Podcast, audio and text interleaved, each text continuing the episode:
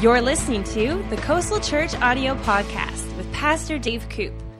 You know what? Easter is uh, not just for the church. If you were to watch the news, read the newspaper, you know, CNN or television broadcast will show you what's happening on the Via Dolorosa, what's happening in Jerusalem, what's happening in Rome, what's happening in all these different cities of the world, and how Easter is being celebrated. And and it should be. The church should celebrate. That's why we're here this morning. Typically on an Easter Sunday morning, more people show up to church. I haven't gone to church for a while, but I'm going to go on Easter Sunday morning. It's great. We should do that. But John 3:16, you know the verse. God loved the world. He didn't just love this church, he loves the world. And Easter is for everybody. It's not just it's not just a Christian celebration.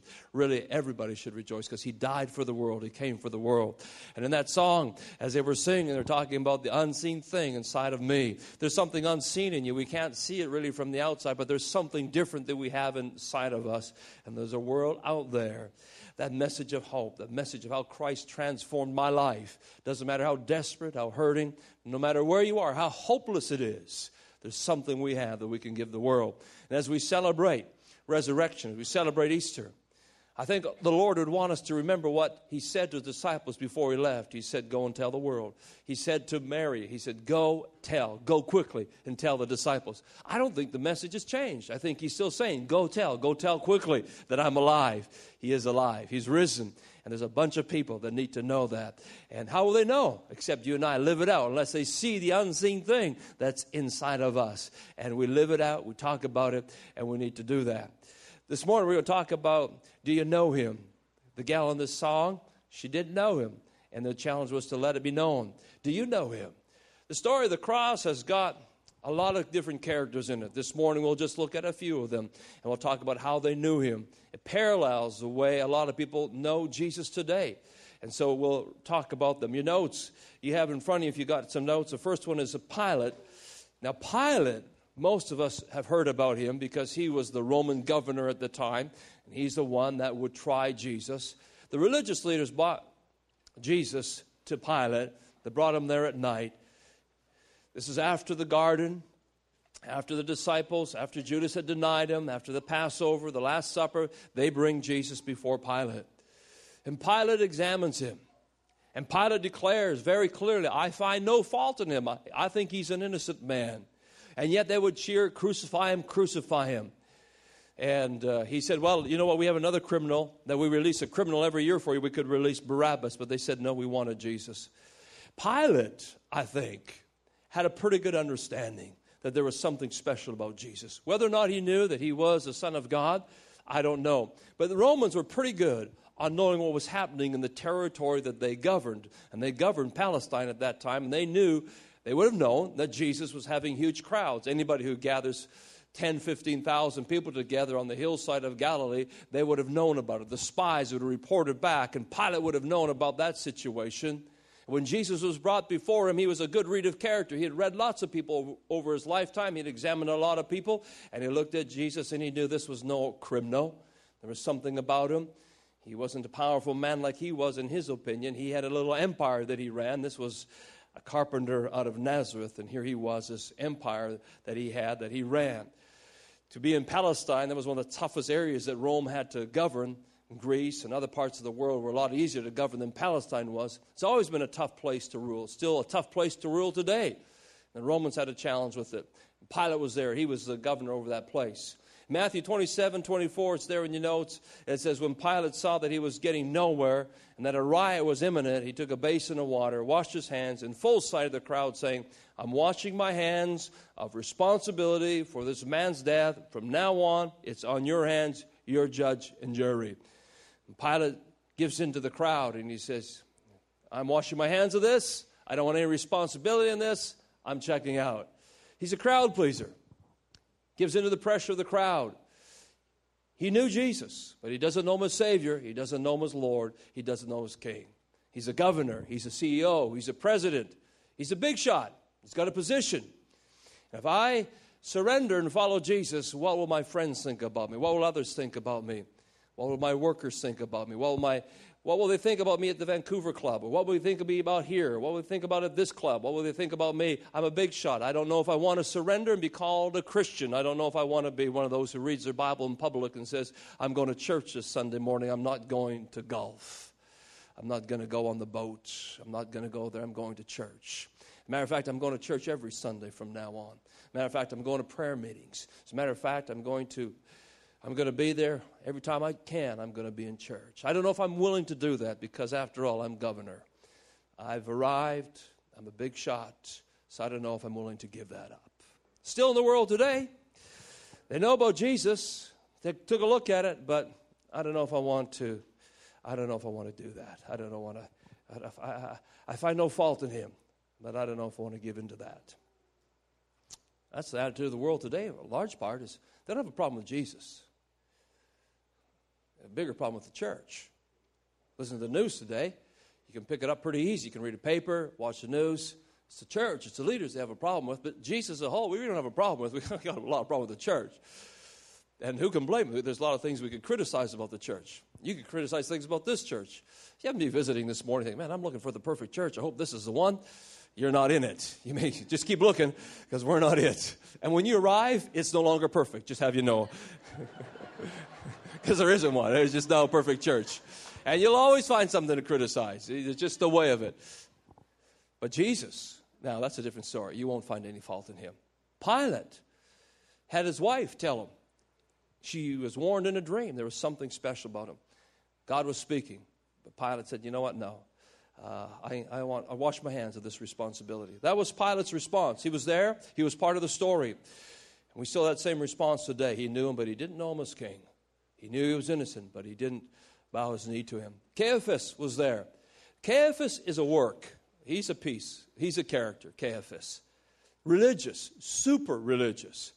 Caiaphas, religious dude, controls people. And when people have more influence and more control than he does, he gets nervous. And he's been the religious high priest for 12 years.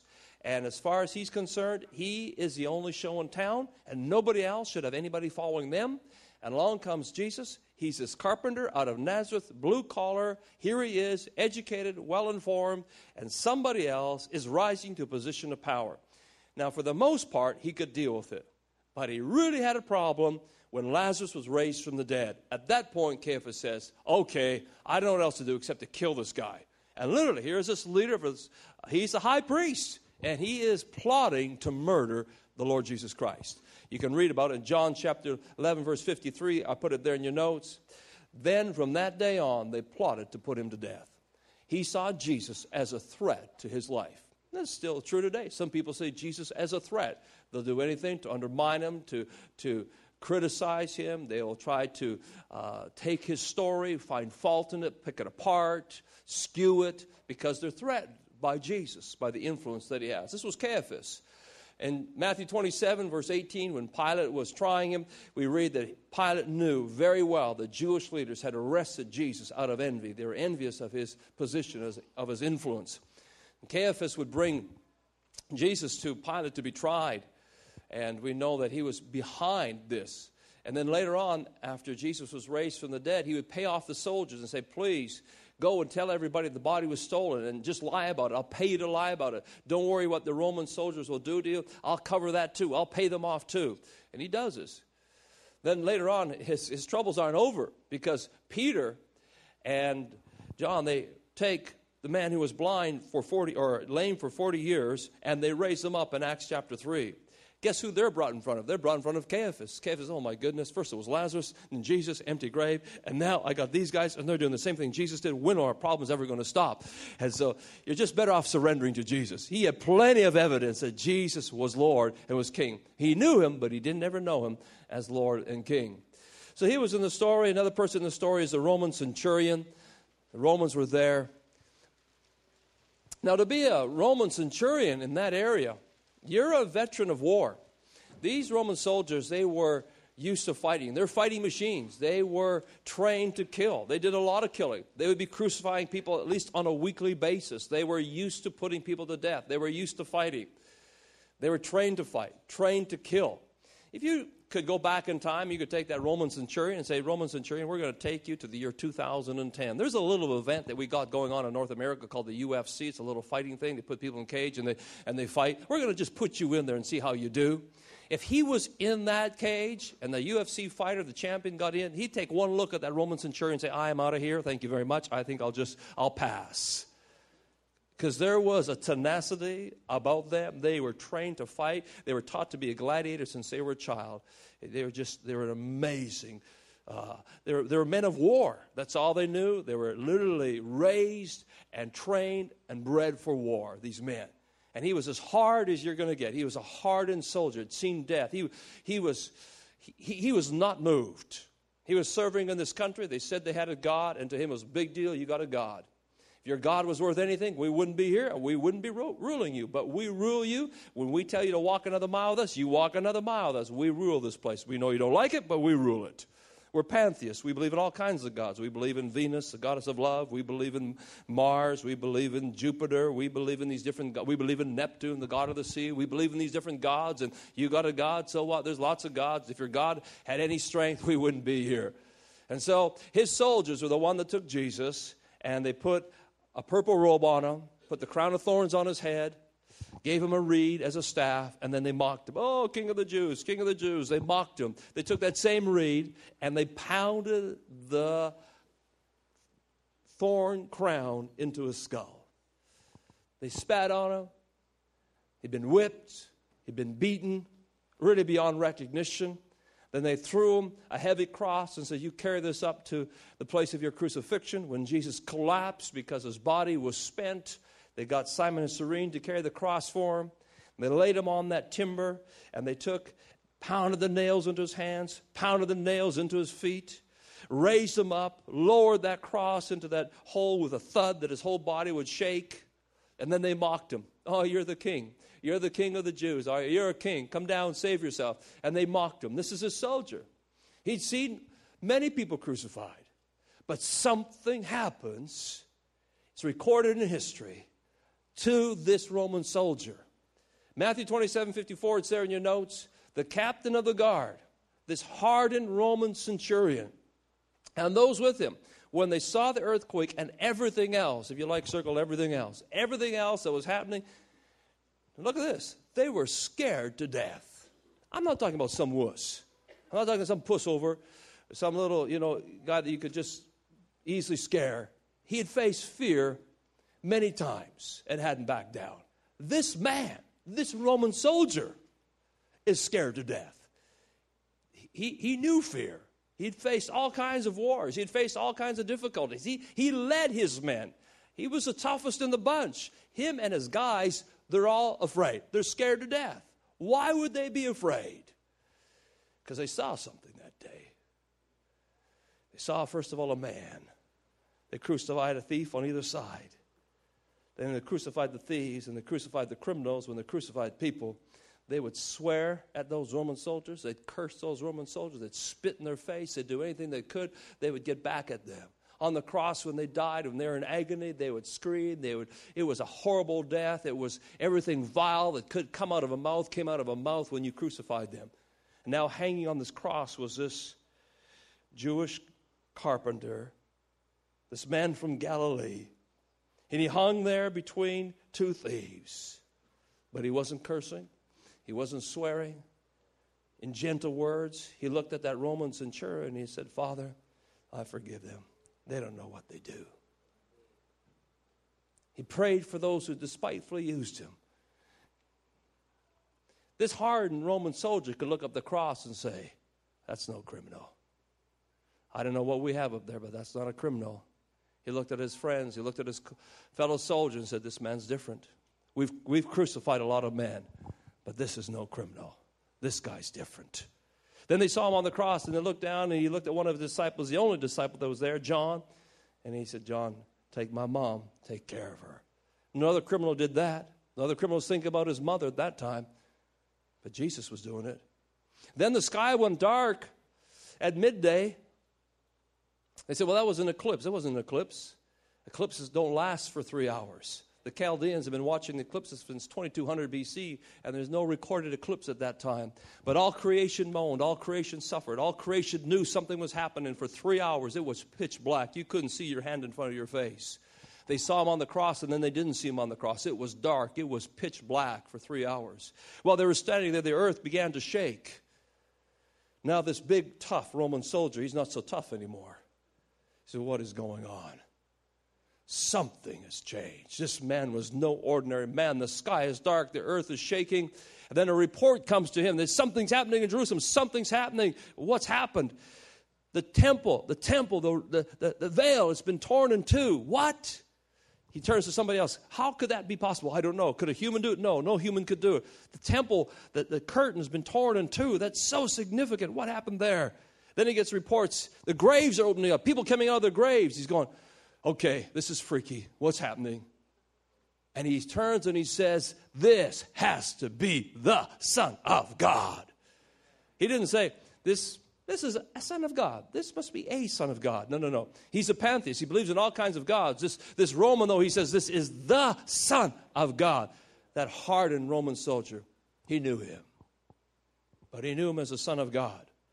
God spoke to Pilate through dreams and different things. He was speaking through Caiaphas through the scriptures and but he also spoke to this Roman soldier through some signs and wonders. He was getting his attention. He spoke to the thief on the cross beside him. This thief knew him. The other thief had an opportunity, the same opportunity. They were hopeless. They had no rights, really. But in Luke 23, it's there in your notes, verse 39 to 43. One of the criminals hanging beside him scoffed.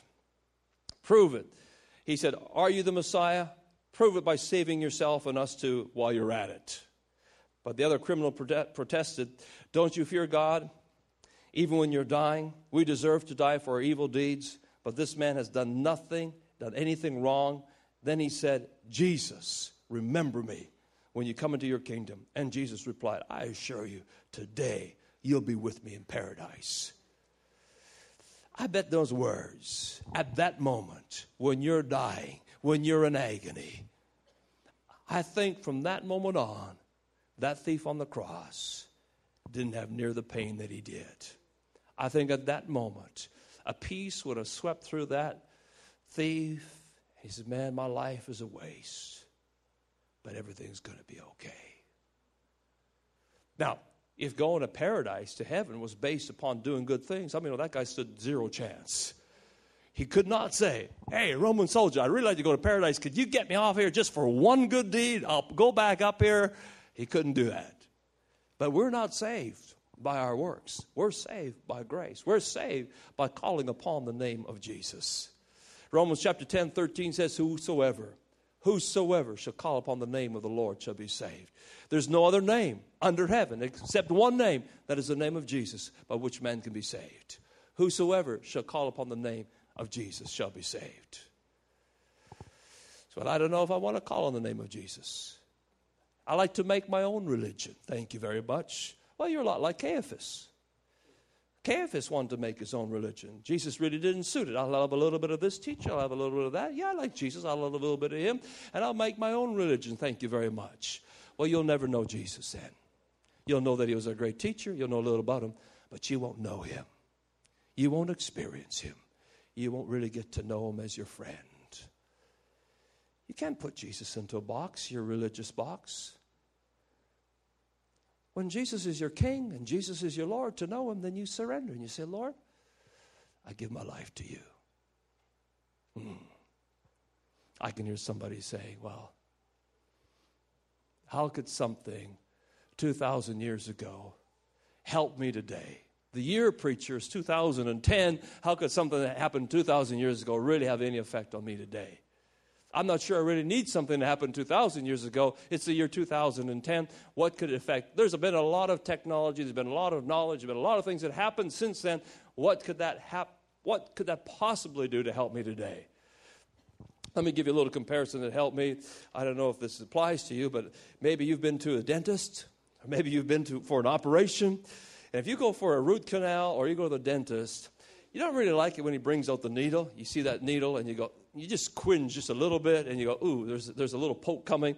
But it really doesn't last long. And before long, you got some freezing, and he goes ahead and he drills and, and digs, and, and you, you don't really like the sound of it, but at least you're not feeling any pain, right? Or you go for an operation. Maybe you got a, uh, you know, I had a, a tonsil operation when I was a child. I had a knee operation, and, and they put me under for those operations. And I was really glad that I didn't feel the pain. My problem was pain.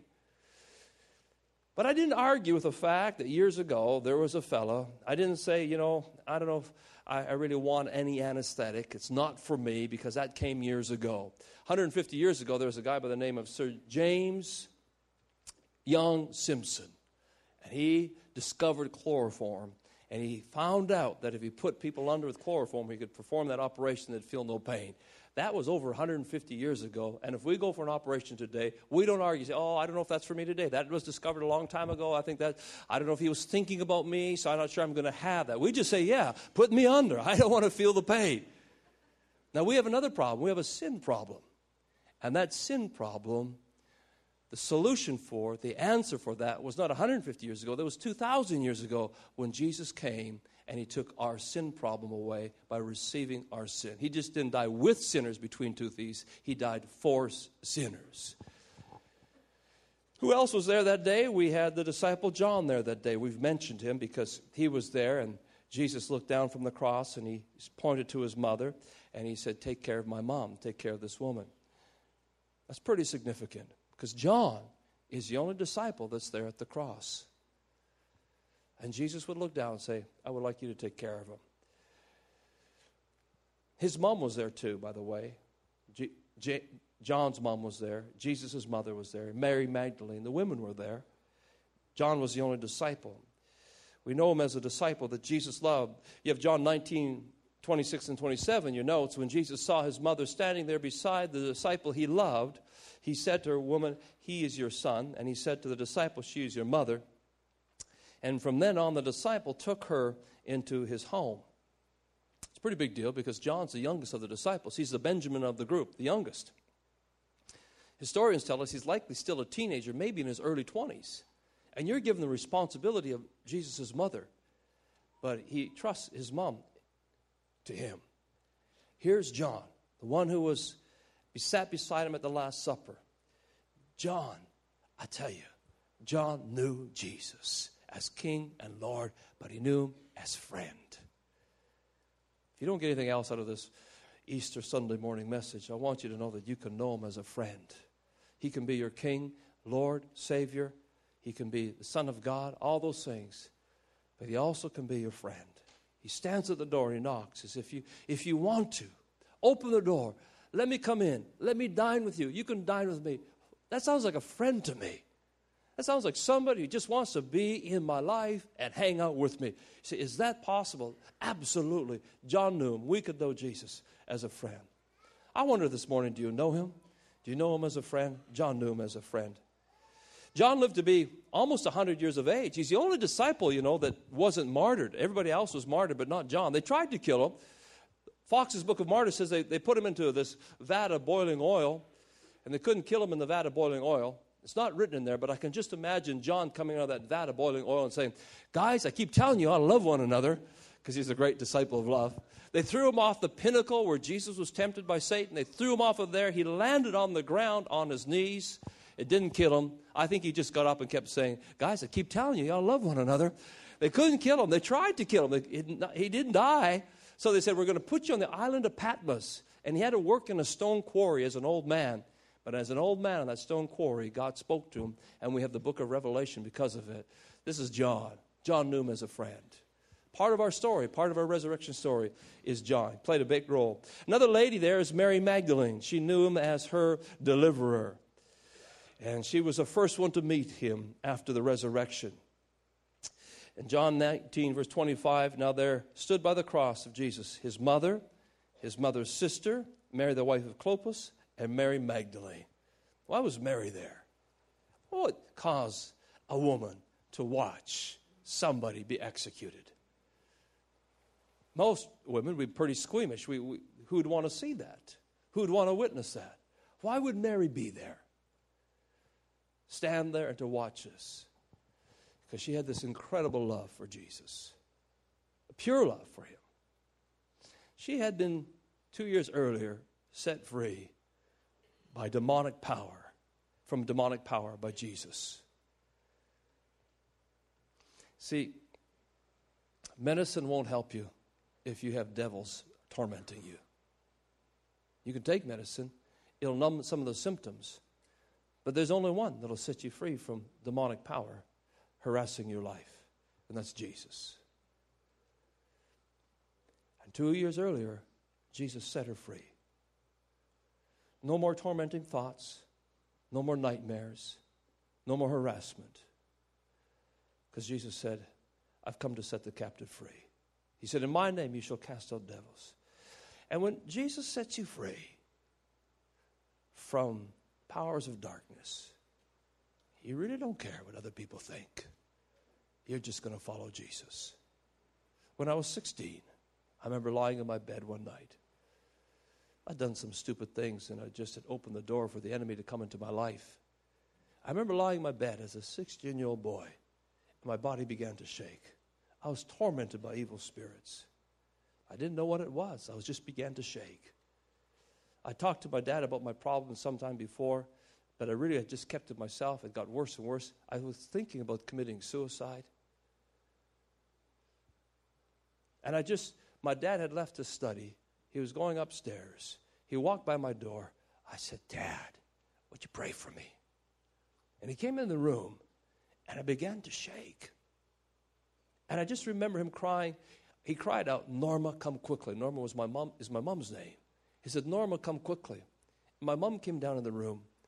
I just remember them saying, Leave him alone in Jesus' name. And when they said Jesus' name, it was like a knife went through the air. And all that darkness, all the hideous thoughts that were coming against my mind, it left. And I felt so free. I felt so fresh.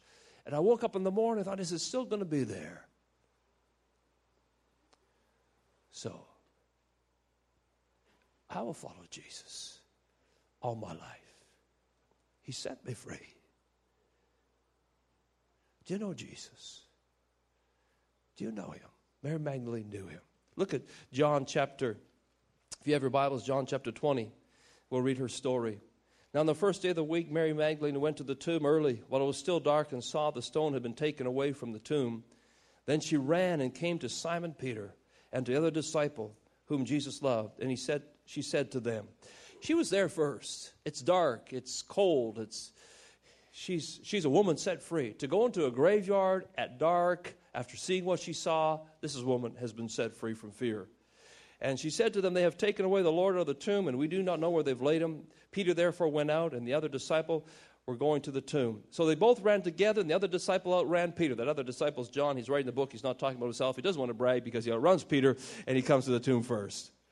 And he still stooped down, looking in, saw the linen clothes lying there, yet he did not go in. Then Simon Peter came, following him, and he went into the tomb, and he saw the linen cloths lying there. And the handkerchief that had been around his head, not lying with the linen cloths, but folded together in a place by itself.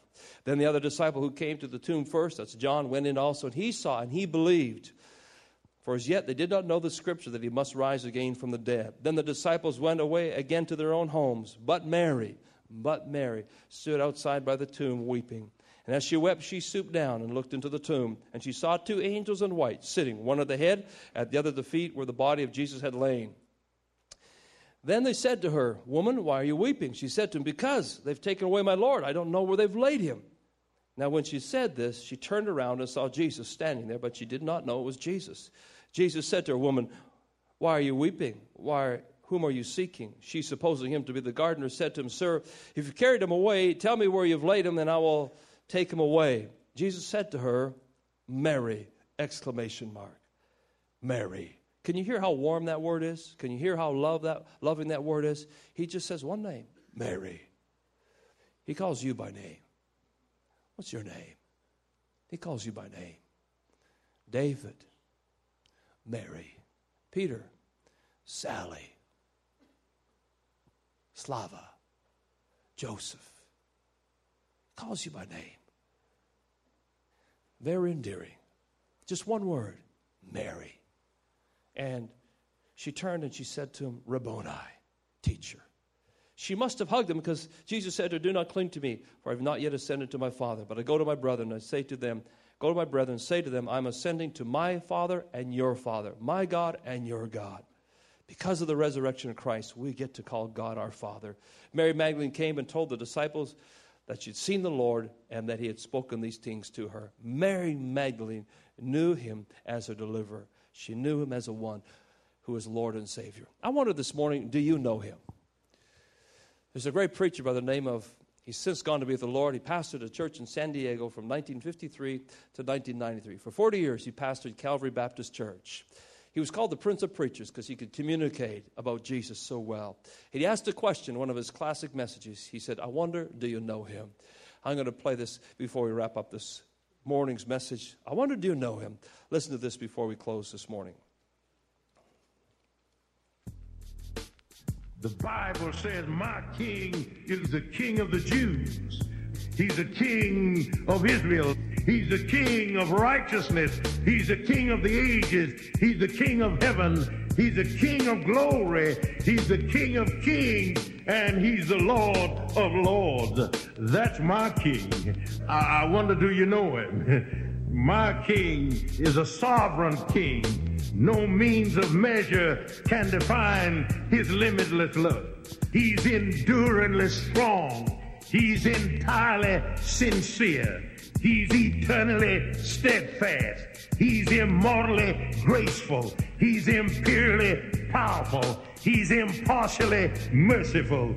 Do you know him? He's the greatest phenomenon that has ever crossed the horizon of this world. He's God's son. He's a sinner's savior. He's the centerpiece of civilization. He's unparalleled. He's unprecedented. He is the loftiest idea in literature. He's the highest personality in philosophy. He's the fundamental doctrine of true theology. He's the only one qualified to be an all sufficient Savior. I wonder if you know him today. He supplies strength for the weak. He's available for the tempted and the tried. He sympathizes and he saves. He strengthens and sustains. He guards and he guides. He heals the sick. He cleans the lepers. He forgives sinners. He discharges debtors. He delivers the captive. He defends the feeble. He blesses the young. He serves the unfortunate. He regards the aged. He rewards the diligent. And he beautifies the meek. I wonder if you know him. He's the key to knowledge. He's the wellspring of wisdom. He's the doorway of deliverance. He's the pathway of peace. He's the roadway of righteousness. He's the highway of holiness. He's the gateway of glory. Do you know him? Well, his life is matchless. His goodness is limitless. His mercy is everlasting. His love never changes. His word is enough. His grace is sufficient. His reign is righteous. And his yoke is easy. And his burden is light. I wish I could describe him to you. Yes, he's indescribable. He's incomprehensible. He's invincible. He's irresistible. You can't get him out of your mind. You can't you can't get him off of your hand. You can't outlive him and you can't live without him. Well, the Pharisees couldn't stand him, but they found out they couldn't stop him. Pilate couldn't find any fault in him. Herod couldn't kill him. Death couldn't handle him. And the grave couldn't hold him. Yeah!